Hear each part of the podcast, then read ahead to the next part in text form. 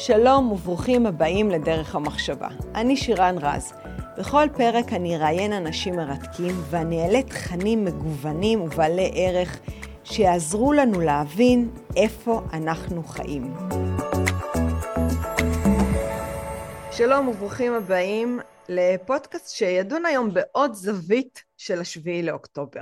הכוונה שלי כזאת, אני לא חושבת שיש מישהו שבאמת נחה נפשו ודעתו על איזשהו הסבר או נימוק על מה שקרה בשביעי לאוקטובר. אני חושבת שזו גם הסיבה שכל כך הרבה קונספירציות עולות בכל היבט כמעט מאז השביעי לאוקטובר. אמ, ואני פה בפודקאסט אמ, ככה מביאה דברים היסטוריים, פילוסופיים, דתות.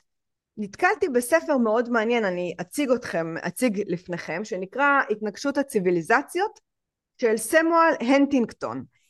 והוא התחבר לי ישירות לאחד הפרופסורים שחוקרים חברות אסלאמיות שדיבר בדיוק על הנושא הזה ואנחנו ניקח את נושא התנגשות הציוויליזציות כנקודת מפתח שממנה נצא להבין את האסלאם. שלום לפרופסור אוריה שביט, חוקר חברות אסלאמיות מאוניברסיטת תל אביב. מה שלומך? שלום. לקח לנו קצת זמן עד שהסתדר הקול שלך, אז אני מקווה שנצליח לצלוח את הפודקאסט הזה. ו... אני, אני, רוצה, אני רוצה להתחיל באיזושהי נקודת מפתח אה, שככה אולי תניע את, ה, את השיחה בינינו. אה, כל שינוי, כל מהפכה, יש לה קרקע שעליה היא צומחת. אה, אני לא חוקרת דתות, אבל מידע כללי שיש לי, אה, האסלאם צמח, התחיל אה, על קרקע שב, ש, שציוויליזציה קודמת עתיקה הלכה ונעלמה, האימפריה הביזנטית, כנראה זה התחיל ב, ב, ב, ביחד עם הכיבושים של האסלאם ואני חושבת שחסר לנו אה, להבין למה זה קרה, הרי כבר היהדות הייתה, מי, מי היה צריך עוד דת? למה היא התעוררה? מה, מה היא ניסתה לא. לענות? איזה מענה היא נתנה? לא רק היהדות הייתה, גם הנצרות הייתה. אבל הנצרות הייתה, ברור, אני מדברת על היהדות כי אני יהודייה, אז אה, דיברתי.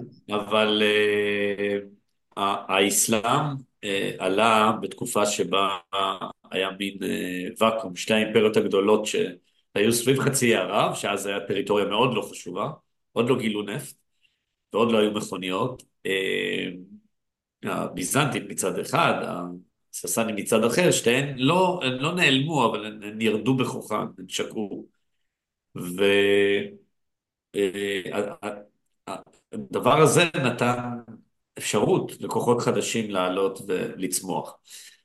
עכשיו, לא יודע, זה משפט קצת מוזר, אם כבר יש דת, למה להמציא אה, דת אחרת? אה, מה שכן, אם אנחנו מסתכלים על האסלאם אה, בצורה מדעית, אז ברור שהוא נהגה וצמח מתוך אינטגרציה של שתי הדתות המונותאיסטיות שכבר היו קיימות, ואיזשהו עיבוד גם של אמונות פולותאיסטיות שהן, שהן היו האמונות הנהוגות בחצי ערב באותה תקופה. כלומר, חלק מה, מהכוח של האסלאם, אה, עד היום דרך אגב זה שהוא לא אה, ביטל ומחק את מה שהיה לפניו, אלא בצורה לפעמים יותר ישירה, לפעמים פחות ישירה, לקח ממה שכבר היה ונתן לחלק מהדברים עיבוד חדש. תראה, מלחמת העולם השנייה, אני חושבת שאחד הדברים שהיה קל להיטלר בזמנו לרתום את העם הגרמני לזוועות של השואה היה המצב הכלכלי שלהם. אני חושבת שהיבט כלכלי הוא גורם מאוד מאוד חשוב בהתפתחות של תהליכים.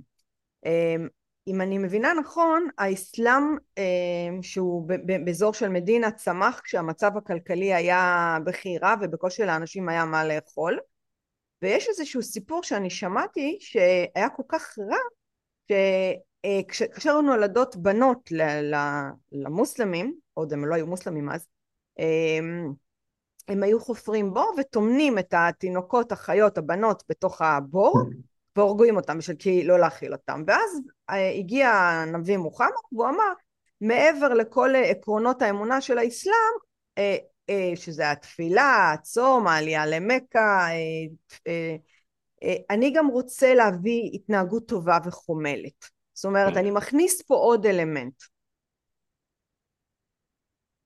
אנחנו לא כל כך רואים את זה היום. ההתנהגות הטובה והחומלת, אנחנו נפגשים דווקא בצדדים מאוד אכזריים. איפה הנקודה שמצד אחד הוא בא להגיד אני רוצה לשפר את איכות החיים, את המוסר, מצד שני אני יוצא למסעות, אני הורג את כל מי שאני תופס בדרך, אלא אם כן הוא מתוודה לאללה ולנביאו ואומר שהוא אה, מכיר בו. אה, איפה פה החמלה? תראי, אה, דת היא, היא במידה רבה, קורפוס דתי הוא במידה רבה מה שעושים ממנו. כלומר, ניקח דוגמה אחרת. הסכם השלום בין ישראל למצרים. אז את יכולת למצוא אה, פוסקי הלכה מאוד בכירים, שנשענו על אה, הקוראן ועל מסורות נבואיות כדי להצדיק את ההסכם הזה, ויכולת למצוא פוסקי הלכה מאוד בכירים, שנשענו על אותו קוראן ועל אותן מסורות כדי לשלול את ההסכם הזה. ובשני המקרים אנחנו עוסקים באנשים שיודעים, יודעים לקרוא ו- ויש להם גם את האסמכתאות האקדמיות אה, הנדרשות כדי להיות מפרשים מוסמכים. אה, איך זה? זה כי, כי אפשר לקרוא כך ואפשר לקרוא אחרת, ואפשר גם לקרוא כך יום אחד ולקרוא אחרת יום אחר. אה, את בעצם מכוונת, אני חושב, לשאלה יותר רחבה, האם מוסלמים הם אנשים יותר אלימים? האם מדינות אסלאמיות הן יותר אלימות? התשובה לשאלה הזו היא לא, היא לא פשוטה. הזכרת את גרמניה הנאצית.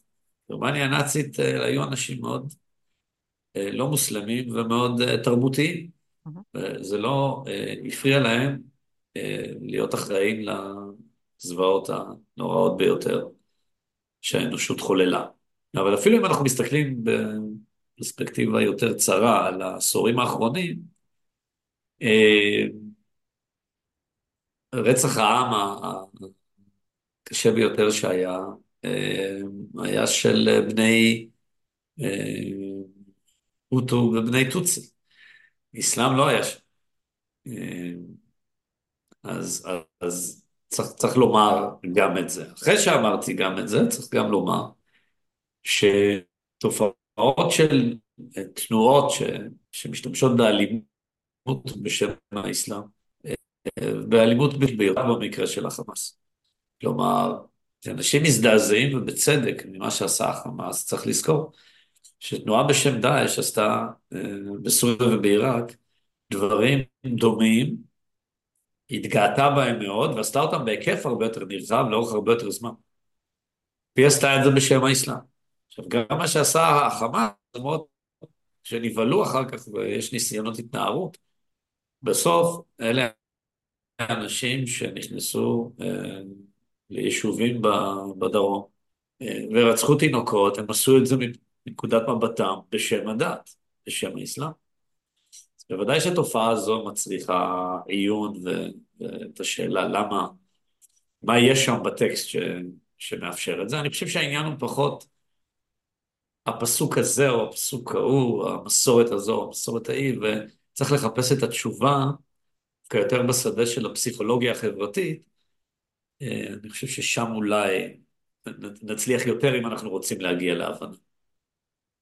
אוקיי, okay, אז אם אנחנו הולכים לפסיכולוגיה החברתית, שאני מסכימה, זה גם איזה סוג של קרקע שמצמיחה צורת מחשבה, ואז אפשר לתרגם את הטקסט כמעט איך שרוצים. אה, ואני עושה את זה בסדנאות על בסיס אה, יומי כמעט, שאתה נותנת אותו טקסט לאנשים וכל אחד רואה בו משהו אחר. ואז אז אני כן רוצה שאולי ננסה להבין אה, מנקודת מבט של מוסלמי את עצמו ומול העולם המערבי את המוסלמי כי אני חושבת ש... ואנחנו ממשיכים פה את הטיעון אה, של הספר שהולך להיות מלחמה בין המערב לאסלאם אה, כמובן שהוא לא לוקח בחשבון תתי התפלגויות בתוך המערב ותתי התפלגויות בתוך האסלאם אבל תכף נגיע לשם. אז כשאתה, מה שאני, מה שככה התרשמתי מאוד, עושה גם מחקרי שדה, אתה נוסע אה, פיזית לכל מיני מקומות בעולם, בעולם וסיפרת סיפור אה, מדהים על, אה, אה, אייסלנד, ששם התחילו מכמה מוסלמים, והיום אחת הקהילות המפוארות בארץ, הן גדולות ומשפיעות. אז... לא, אגב, אני לא יודע למה תמיד נתפסים לאיסלנד, אני יכול לנחש למה. כי אתה אמרת את זה. כן, לא, נתפסים לאיסלנד, אני שואל, למה מכל הדוגמאות נתפסים לאיסלנד? אני יכול לנחש למה, זה הלב יוצא הרי למקומות, למקומות כאלה.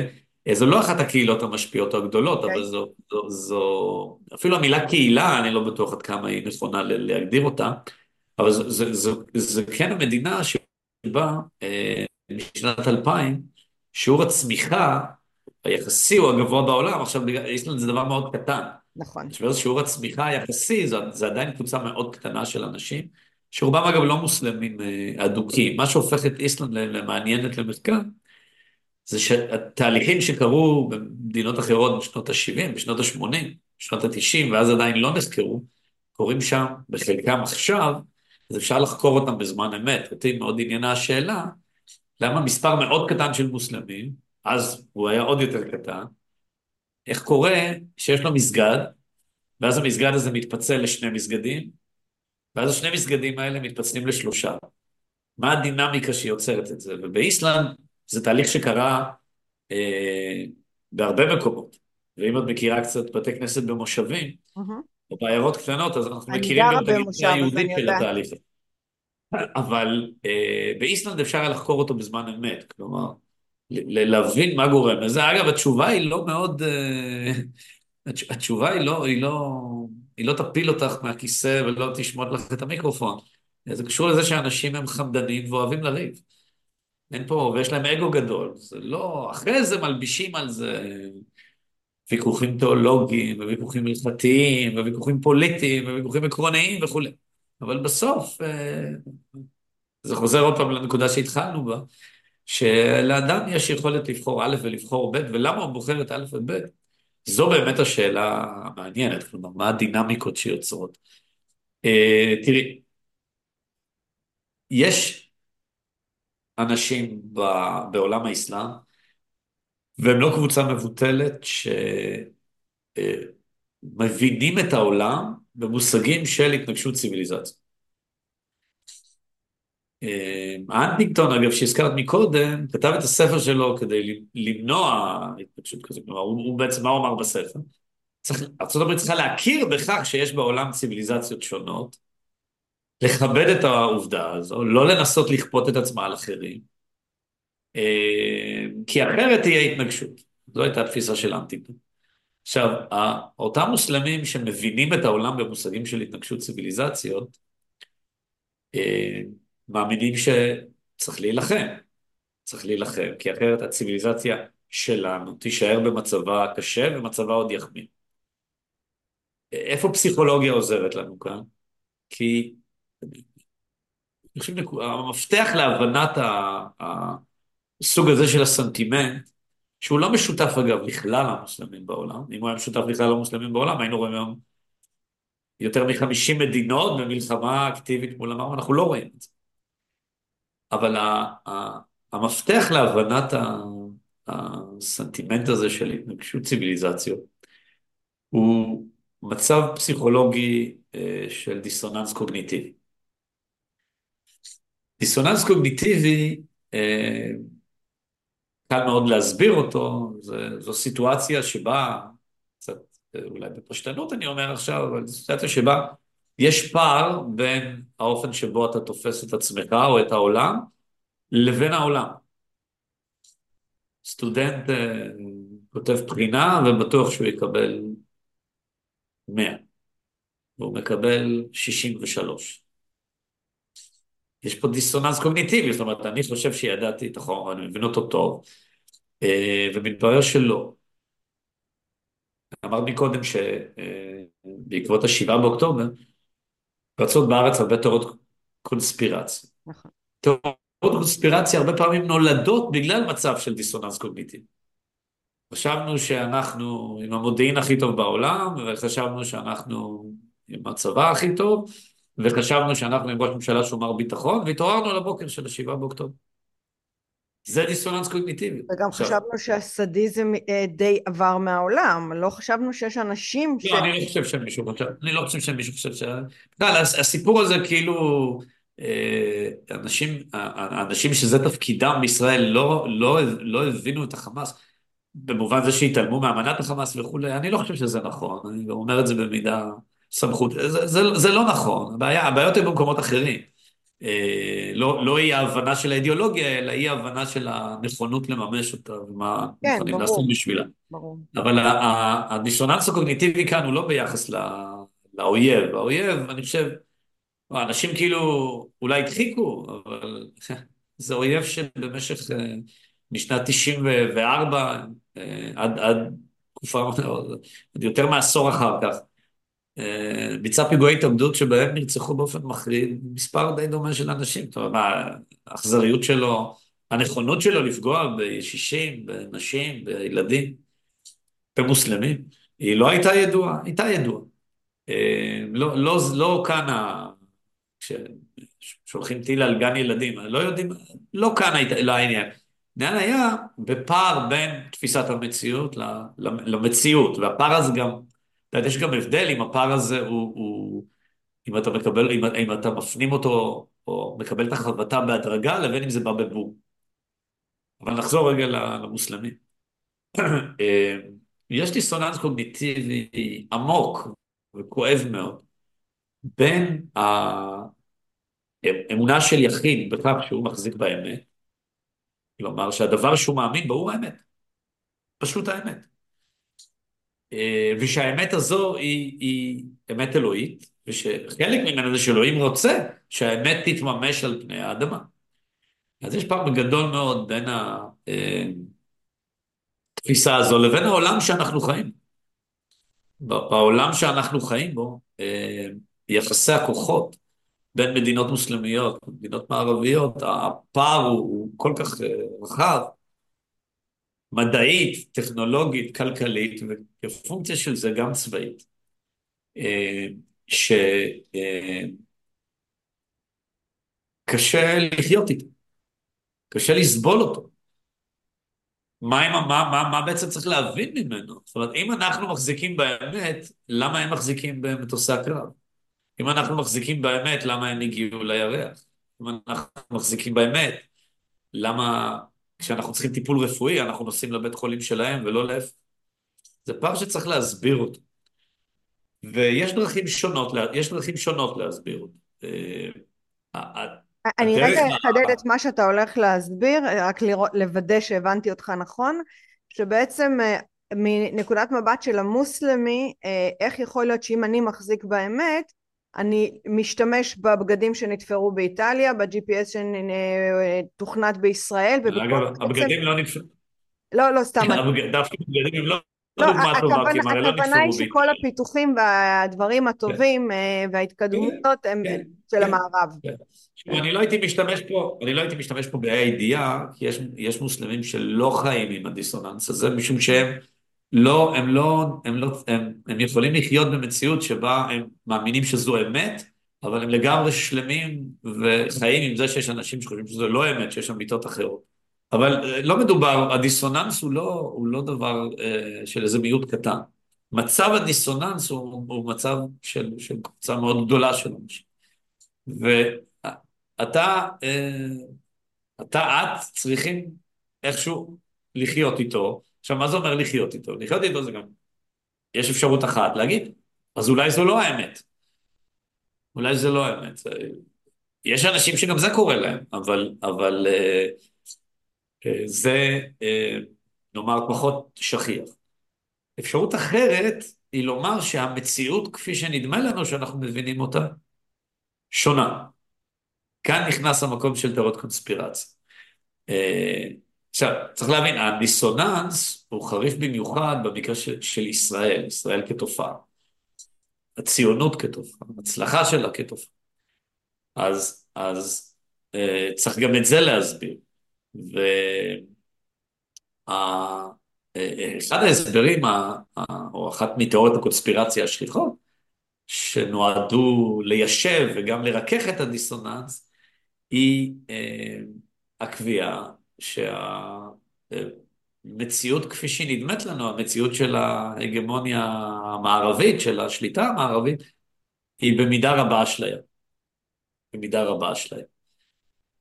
אה, אם היא במידה רבה אשליה, אז אפשר, אפשר לחיות איתה יותר בשלום, כי אשליה, מה זה, אתן לך דוגמה, מה זה אומר שהיא במידה רבה אשליה? שזו אשליה של כוח, זה לא כוח אמיתי. כלומר שעוד קצת נחכה ונראה שהמערב נופל, ושהאסלאם מחליף אותו. כי הכוח שלו הוא כוח למראית עין, הוא לא כוח אמיתי. אני חושבת שזה משהו שהם מאוד מאמינים. אם הכוח הוא למראית עין והוא לא כוח אמיתי, אז, אז, אין, לי, אז, אז אין דיסוננס, כי mm-hmm. הכוח הוא לא אמיתי.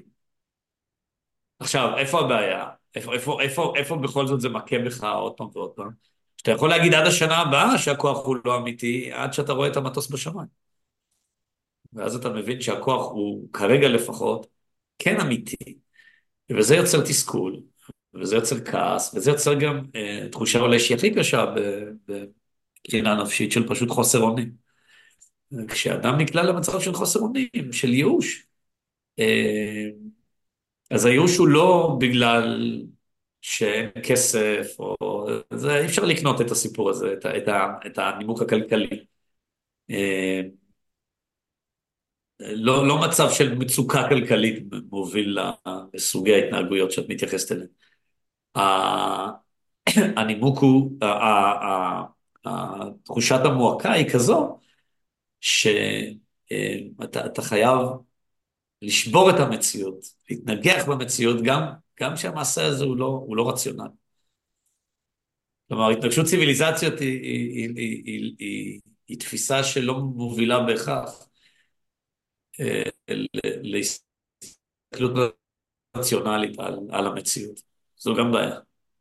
נקטעת במשפט האחרון, ההתנגשות בציוויליזציות לא מובילה למה? אני אומר שכשאתה אה, מתחיל לפלרטט עם תיאוריות קונספירציה, אתה מאבד את המגע שלך עם המציאות, ואז גם היכולת שלך לחיות בתוך המציאות ולהתעמת בתוך המציאות היא נפגעת. היכולת שלך למחשבה רציונלית נפגעת. אני, אני מסכימה שאנחנו צריכים להישאר רציונליים, אבל גם לא לאבד את המגע עם הרוח ועם הרגש, כי אז בכלל אה, אנחנו מייצרים אה, סוג של, אה, אני קוראת לזה כת, כי אתה לא יכול להיות לא כת שהיא רוח מדי ולא שכל מדי, אתה חייב למצוא את האיזונים בחשיבה, אבל פה אני חושבת שזה באמת ההלם והתדהמה, אולי אפילו של שני הצדדים, מייצרת אה, ואקום לכל מיני הנחות אה, קונספירציה, של קונספירציה. אבל, אבל אמרת פה משהו מעניין, כי התסכול, דווקא התסכול, אני רוצה להישאר רגע ברגש הזה. טוב, אני באה מעולמות הרגש, אז קל לי להתחבר לזה. כשאנחנו חווים תסכול, יש, יש כל מיני דרכים לפתור את התסכול. אגב, חשוב לי להעיר משהו על, ה, על העניין הזה של שני הצדדים בתור קונספירציה. תראי, לאורך, לאורך השנים, תיאוריות קונספירציה שגשגו בעולם הערבי וגם בעולם המוסלמי, וישראל הייתה חסינה מהם, לישראל היו הצלחות והיו לה כישלונות, אבל היו לה הרבה יותר הצלחות. ולמה אה, העולם הערבי כל כך שגשגו בו תיאוריות קונספירציה, זה ממש נהיה ז'אנר בכתיבה ערבית, כי כשאתה בצד שחושב שהוא אמור להיות המנצח והוא המפסיד, אז אתה מתנחם בתיאוריות הקונספירציה. אה, ישראל הייתה, כמו שאמרתי, הייתה במידה רבה חסינה מזה. הייתה, הייתה לישראל אה, יכולת להתמודד. תן לי דוגמה שאתה מדבר על תיאוריות קונספירציה. תראי, היו, היו, ההיסטוריה, ההיסטוריה של הסכסוך היא לא היסטוריה רק של הצלחות של ישראל. ברור. אפילו, אפילו מלחמת ששת הימים, אמר לי פעם היסטוריון צבאי חכם, אמר לי, אתה יודע, אם, ש, שבמלחמת ששת הימים היו פשלות כמו שהיו ביום הכיפורים, רק היא הסתיימה בניצחון כל כך מוחד שאף אחד לא, לא, לא עניין אותו לתחקר אותה. אה, אבל היו כישלונות צבאיים לישראל, זה ידוע. אה, היו לה הצלחות, אבל היו לה הצלחות הרבה יותר מרשימות. וגם כשהיו כישלונות, לא, לא ראית את, אה, לא, לא ראית שגשוג, ולא ראית, לא ראית פריחה, לא ראית ביטוי ציבורי, בטח לא מצד חברי כנסת, לתיאוריות קונספירציה. אני, אני לא, לא זוכר, לא חושב שאחרי מבצע הכרם, שהיה כישלון. לא זוכר שמישהו אמר ש... שהצבא, שיתוף פעולה וכולי וכולי, אפשר היה ללכת למקומות האלה. אה, יש מאפיינים מיוחדים למצב של ישראל במוצאי השבעה באוקטובר, ש... דרדרו אותה למקום הזה של העולם הערבי, שאני חושב שהם לא רוצים להיות. מאוד לא כדאי להיות. וזה לא עניין של שילוב של רגש ו- ורציונל. יש דברים שצריך להתייחס אליהם בצורה רציונלית, מפוקחת, אה, לבחון אותם על פי מידתם, ויש מקומות שטוב לעבוד עם הלב, אבל אה, להפריח הנחות על, על מה שקרה, זה, זה, זה, זה, זה לא רק מסוכן, זה מוריד את ישראל למקום שהצליחה להימנע ממנו אה, הרבה שנים, וטוב להימנע ממנו. כן. כאן מדבר על תסכול. כן, לא, זה, אני לקחת את זה למקום שאני לא ציפיתי והפתעת אותי לטובה שהרחבת בעניין הקונספירציות דווקא בעולם המוסלמי, כי אני חשבתי שאנחנו אלופי הקונספירציות, אבל uh, כנראה שלא, שזה, שזה היה נקודה מעניינת. Uh, כן, ודיברתי על תסכול, uh, אני רוצה רגע להרחיב את הרגש הזה אולי לקולקטיב יותר גדול מאשר הקולקטיב שיושב ביהודה ושומרון ובעזה, ש... ש איך, אני. איך, איך קולקטיב מתמודד עם תחושת תסכול כשמולו יש עולם הערבי אה, ש, שחזק, צומח, מתפתח, אה, אה, עטור בנשק חזק ואני מנסה להבין איך העולם המוסלמי בתוכו מתמודד עם זה, האם יש העניין של הסונים והשיעים וה... את שואלת ברגע ההיסטורי הזה? כן, כן, בנקודת זמן הזו כמה הוא אחיד בתפיסה שלו מול המערב. לא, טוב, נקודת הזמן הזו גם צריך להחליט מה, מה מהדברים בנקודת הזמן הזו רוצים לדבר עליהם. כי שוב, אין לנו עולם ערבי ואין לנו עולם מוסלמי, לא, לא כישויות אה, אמיתיות. אה, אבל בואו בוא נגיד את האמת. אה, יש, יש, יש אנשים בעולם הערבי והמוסלמי שהזדעזעו ממה שראו בשבעה באוקטובר. מאז זה, זה דעך מאוד כי, כי נהרגו אה, יותר מ-20 אלף איש בעד. בעולם הערבי רואים תמונות שבעולם, שבעולם שלנו לא רואים אותן. אה, אבל הרגש, הרגש בימים האלה הוא לא רגש של תסכול, מנקודת מבט אה, ערבית. ישראל נחשפה בחולשתה, חולשתה הגדולה. ואני לא חושב שמישהו שער שהיא תיחשף בחולשה כזו. עכשיו, הרבה מאוד תלוי באיך המערכה הזאת תיגמר. כי אנשים זוכרים את הסוף. חוץ מלחמת יום הכיפורים, שמשום מה מתעקשים לזכור את ההתחלה. אבל בדרך כלל זוכרים את הסוף של, של מערכה, זוכרים את הסוף של קריירה. יודעת, גולדה מאיר, אישה מפוארת.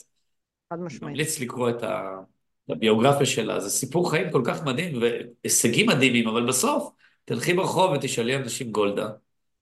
הכל נמחק, נכון? היום כבר עושים לה... היום כבר עושים לה תיקון היסטורי ומדברים... אבל גם הסרט, את מדברת על הסרט.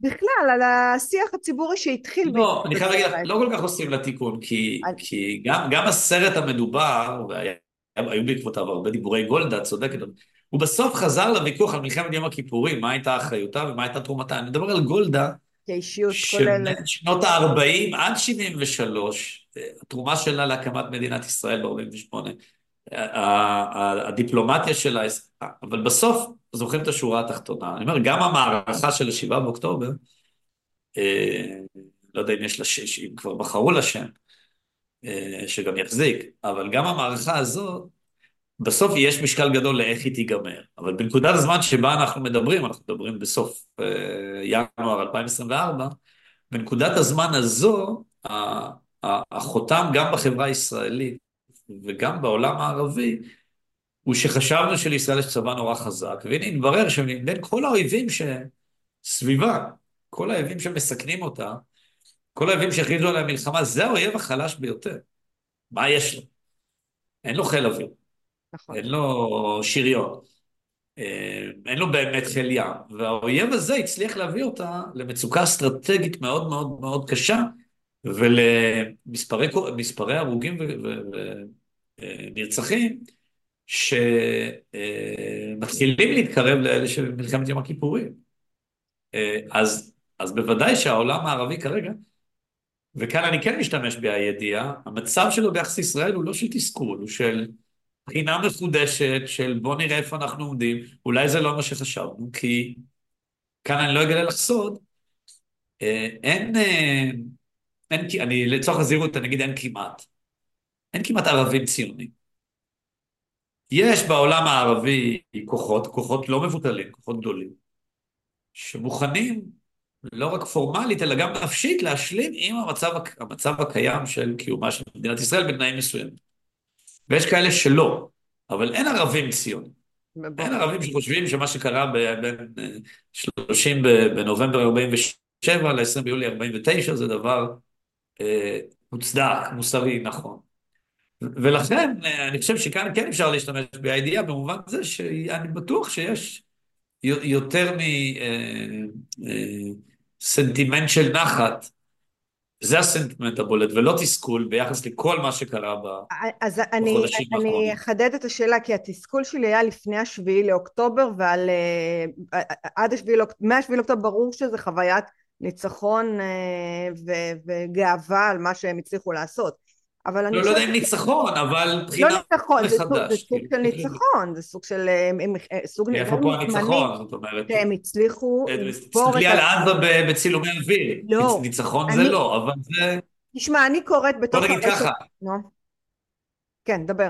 לא, תסתכלי על, מצב שבו יתוש מצליח להטריף פיל. אנחנו מתבלבלים על ציר הזמן, אוריה, אנחנו שנינו מדברים... לא, לא, עדיין, היתוש, עדיין היתוש הוא יתוש, אבל, כן. אבל, אבל הפיל פתאום מסתכלים עליו קצת אחרת.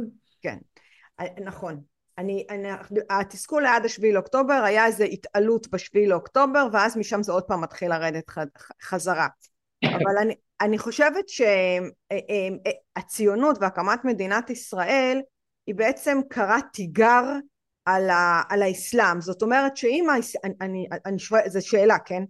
כשהוא התחיל את, את המסעות שלו לכבוש את העולם והוא כבש את סוריה ואת ישראל ו, ו, ואת כל האזור פה אה, ועיראק הם, הם בעצם אני מניחה רצו להשליט את האסלאם על, על כל העולם שגם נורא קל דרך אגב להתאסלם. אתה רק צריך נכון להודות uh, שאלוהים אין מלבדו ומוחמד הוא הנביא והנה אתה uh, מוסלמי. קצת כמו שהנוצרים לא, לא להודות אלא לומר את העדות. לומר את העדות בדיוק. כן דרך אגב בניגוד בניגוד למיתוס אתה לא צריך להגיד את זה בנוכחות הדין.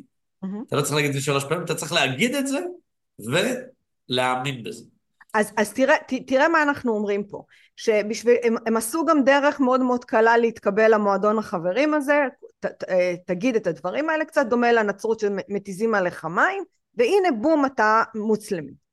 ואני חושבת שכשאנחנו היינו בגולה אלפיים שנה, יהודים, אני חושבת אנחנו את זה יודעים, בעצם יכול להיות שהם חשבו שהעם הזה הולך ומתפורר ונעלם הדת הזאת והם יהיו הדת השליטה. ואז קרה המקרה ונוצרה מדינת ישראל והופ היהדות חזרה. אה, כן. אז מה זה אומר עליהם? שבעצם יכול להיות... לא, את מייחסת ליהדות כאן אה, משקל הרבה יותר גדול מזה שהיסטורית היה לה... היהדות לא, לא, היהדות לא הסיקה את המוסלמים במובן הזה. אוקיי, אז תתקן אותי אה.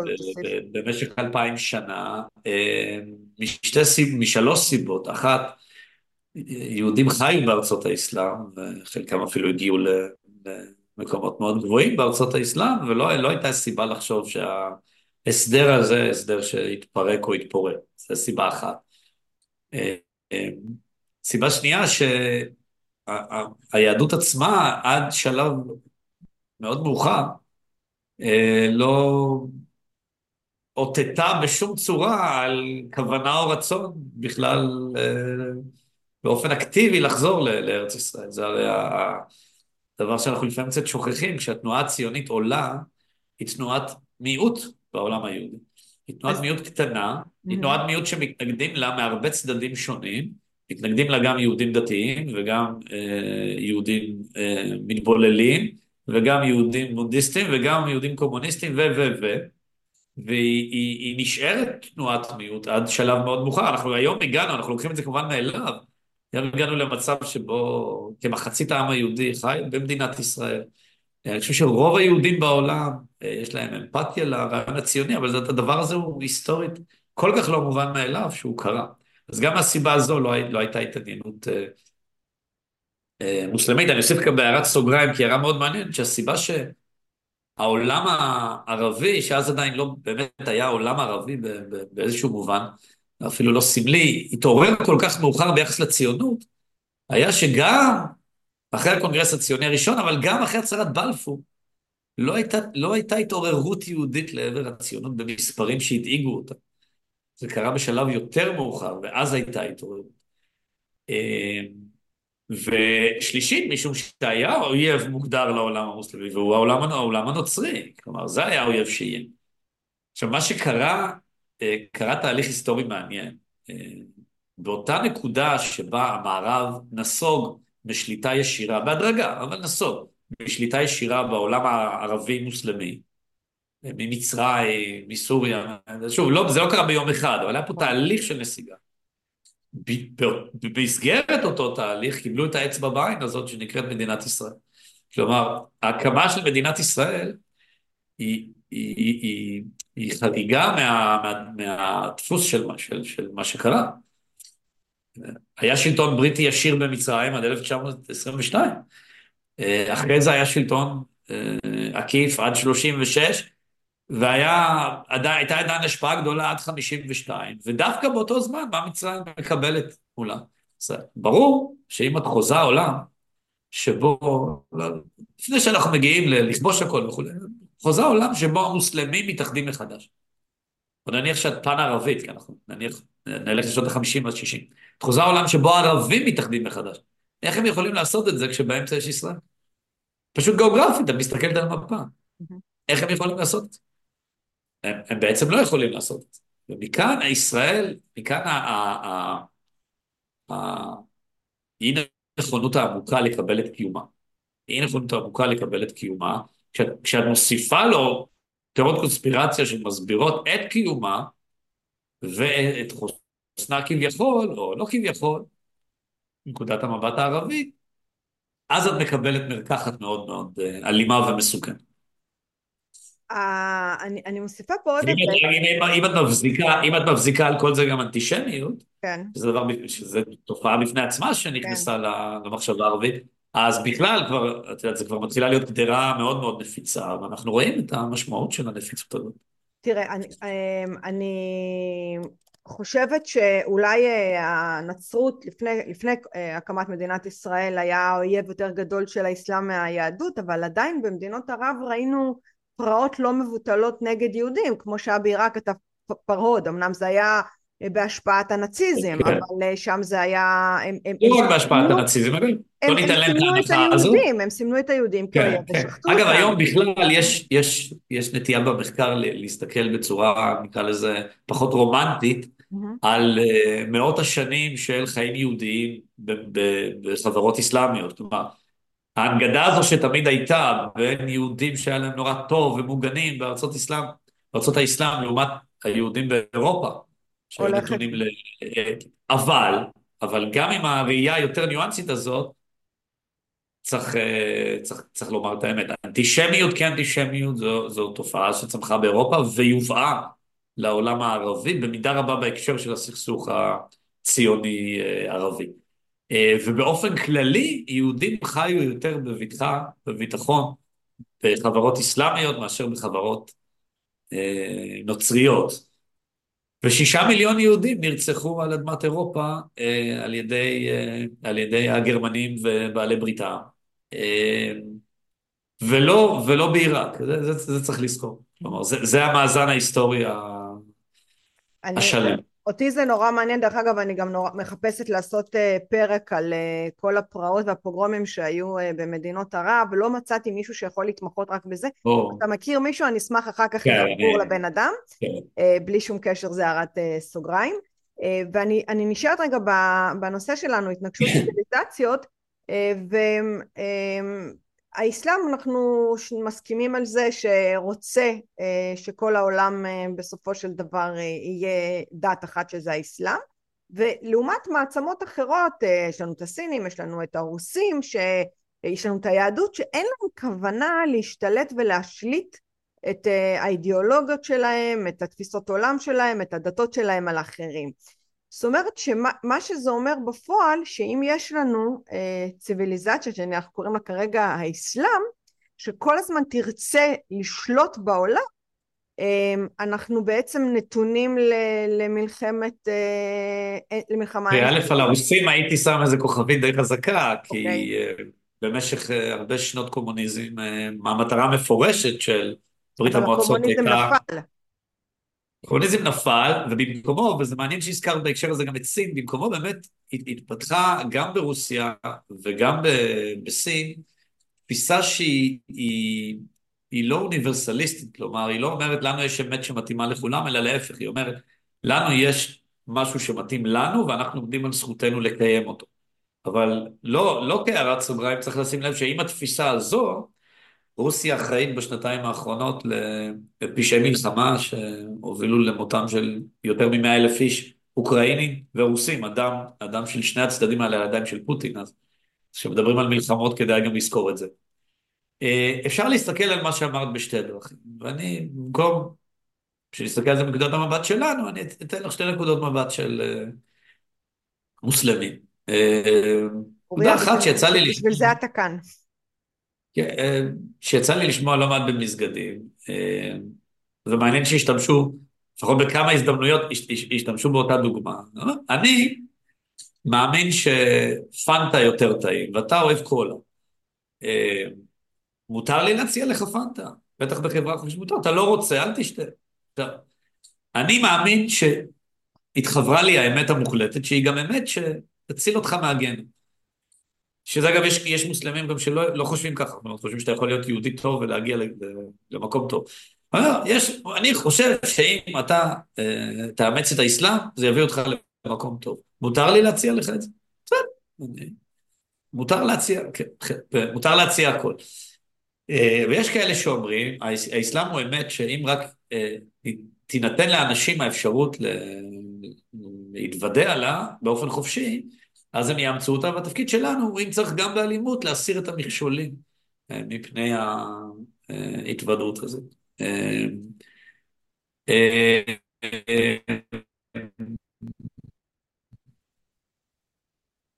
כן, זה שתי...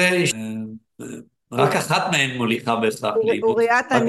אוריה, אתה נקטעת, אתה צריך רגע לחזור משפט אחד אחורה. כן, לא, אני אומר שאלה שתי גישות. שאחת מהן מוליכה בהכרח לעימות ולעימות תמידי, ואחת מאפשרת חיים של הכרה בהבדל. אני זה לא אתה ואתה זה לא אני, אבל לחיות עם ההבדל הזה. בסוף, אני לא חושב שאפשר לשאוף אה, לעולם שבו כולנו חושבים אותו דבר. השאלה איך מתמודדים עם זה שאנחנו חושבים אחרת. אני רוצה לשאול, אתה ביקרת במסגדים אני מבינה לפי מה שסיפרת כרגע, אז יש לי שאלה שאני רוצה לוודא אם זה רק איזשהו אמ, בוא נאמר עניין רכילותי או באמת אמיתי. שמעתי באיזשהו מקום כשאנשים נכנסים למסגד, אה, האימאם חלק אה, מהנאומים שלו הם תמיד מכניסים את המאמינים למין אה, רמת סטרס, בבלס כזה פנימי, מין, הם, הם לא רגועים והם יוצאים ככה כשהם קפוצים ו... וערנים יתר על המידה, לעומת בתי כנסת, שאתה נכנס לבית כנסת, אתה יוצא במין חוויית אה, שלווה והשכינה שורה מעליך. זה נכון? ממה לא, שאתה חווית? על השאלה, על השאלה הזו אני חייב לענות באופן שהוא קצת רפלקסיבי. אה, כשאני אני הולך למסגד, אני שומע הרי שפה שהיא לא שפת האם שלי, ואני נמצא בסיטואציה שהיא לא סיטואציה ביתית, אז מלכתחילה אני לא יודע אם החוויה שלי מבחינה פסיכולוגית זהה לחוויה של אחרים. אה, אבל נגעת כאן בנקודה שהיא מאוד מעניינת, כי יש עליה ויכוח בין, בין, בין, בין דרשנים, ויש גישות שונות לעניין הזה. יש כאלה שאומרים, הגישה הנכונה היא להצ... לומר לאנשים מה יקרה להם אם הם לא יעשו מה שצריך. ואש הגיהנום, וכמה היינו רואים, וכל יש גישה שאומרת, גישה יותר של לחלק סוכריות. של דרכי הנועם, ולהסביר שאפשר בהדרגתיות, ולא חייבים הכל בבת אחת. אני לא חושב שאנחנו לא מכירים את שתי הגישות האלה. אה, אני חושב שהשכיח יותר זה, זו הגישה השנייה, הנעימה, כי אחרת אנשים לא יבואו. כאילו באמת היית רוצה ביום שישי לצאת מהעבודה, להיכנס למקום, עד כי אישה לא חייבת אגב, כי, כי הג'ומה זה חובה רק לגברים, אבל לעזוב את העבודה, ללכת לאיזה מקום ואז לשמוע שבגלל שלא קמת בוקר בארבע וחצי לתפילה, את אולי תגיעי לגיהנום, זה לא, זה לא נעים לאנשים. אז האווירה בדרך כלל, ככל שאני יכול להתרשם, ושוב, זו התרשמות של משקיף, לא של... אה, האווירה היא אווירה... אתה דובר ערבי דרך אגב? כן, אבל אני אומר שהאווירה, אבל שוב, זה לא משנה את הזרות שלך. זה לא משנה שהחוויה היא לא חוויה של כן, מאמין. אה, אז האווירה, אבל היא אווירה נינוחה, היא אווירה של אנשים שבאים, אה, אגב, לא רק, הם באים לא רק בשביל החוויה הרוחנית, הם גם בשביל העניין החברתי. כי זו הזדמנות בשבילם לפגוש אנשים, שאולי במהלך השבוע אתה לא מספיק לפגוש. אגב, אם אתה, אה, אנחנו מדברים על מסגדים במערב, אם אתה בן אדם שרק הגיע, או שעבר מעיר לעיר, איפה תפגוש אנשים? אז לא תפגוש אותם בפאב, מן הסתם. כן, דרך הבית כנסת. אז, אז יש לזה את המשקל הזה, אבל נגעת בנקודה שיש עליה דיון, דיון פנימי, אם אפשר להגדיר את זה כן. ככה. תראה, אם אנחנו... זה אינטנסיבי, זה נקרא גם בערבית תבשיר ותנפיר. תבשיר זה שאתה, לא מילולית, זה שאתה אה, מנסה בדרכי נועם, אה, ואתה מדגיש את, ה, את האפשרות של ההדרגתיות, שאתה לא מצפה לכל, מה שנקרא, שאנשים יתחזקו. כן. ותדפיר זה בדיוק הדבר שאמרת, שאתה מכניס אנשים למצב של סטרס, שהוא גם יכול לעבוד על חלק מהאנשים, כי גיהנום זה די מפחיד. אבל הוא כנראה פחות יעיל לגבי רובם, ולכן לכן הדרשנים של, ה, של התנפיר הם, הם המיעוט. כן. אני, אני לא יודעת, אבל אני חושבת שאני, אם הייתי אה, יכולה, הייתי בודקת אה, את האווירה איזה מהגישות עובדות יותר ב, פה במדינת ישראל במסגדים שלנו. אה, בעזה אנחנו יודעים ש, שהם לקחו את הגישה מאוד... גם, גם, צריך, גם כאן צריך להבחין בנקודה חשובה, העלית כן. נקודה מאוד חשובה. אה, החיים הם לא רק השאלה הפוליטית. בחיים יש שאלה של איך בעל צריך לנהוג באשתו, איך, איך אה, הורים צריכים להתייחס לילדים. יש דינים הלכתיים שקשורים לפיננסים, לתרבות פנאי. אה, המון המון סוגיות. אה, הגישה, אני חושב, השכיחה בארץ אה, לסוגיות האלה, בגלל החולשה החברתית והכלכלית של המוסלמים בישראל, היא, היא הגישה המקלה. זה נכון, אני חושב, לגבי רוב, אם לא כל הפלגים. בשאלה שנוגעת לפוליטיקה, איפה אני עומד מול מדינת ישראל, איפה אני עומד מול הציונות, איפה אני עומד מול חברת הרוב, שהיא חברה יהודית, כאן ההבדלים הם מאוד גדולים. אבל אנחנו צריכים אה, להיגמל מהנטייה, ש, שהיא, אגב, היא מכשילה אותנו פעם אחר פעם בהבנת העולם הזה. נורא נוח לשים בקופסאות.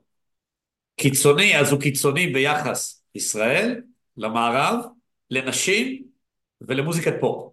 ככה יש לנו ארבע, יש לנו קופסה כזאת, ומתון הוא אותו דבר בהפוך. לא, אדם יכול להיות מאוד קיצוני בדבר אחד ומאוד מתון בדבר אחר.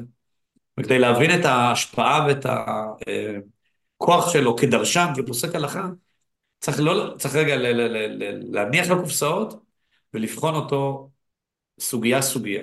ואז אנחנו רואים שילובים שהם מאוד מעניינים. פרופסור אוריה שביט, תודה רבה על הזמן שלך. תודה לך. החכמנו. ביי. זה היה פרק נוסף של דרך המחשבה. כל הפרקים זמינים באפליקציות הפודקאסטים, בערוץ היוטיוב ובפייסבוק. אם עדיין לא הצטרפתם, זה הזמן. להרצאות בנושא חשיבה יצירתית, חדשנות, יזמות, אסטרטגיה רגשית ומדיטציה, מוזמנים לפנות אל הישירות לאופיס שטרודל שירן רז דוט קום. אני שירן רז, ואהיה איתכם גם בפרק הבא.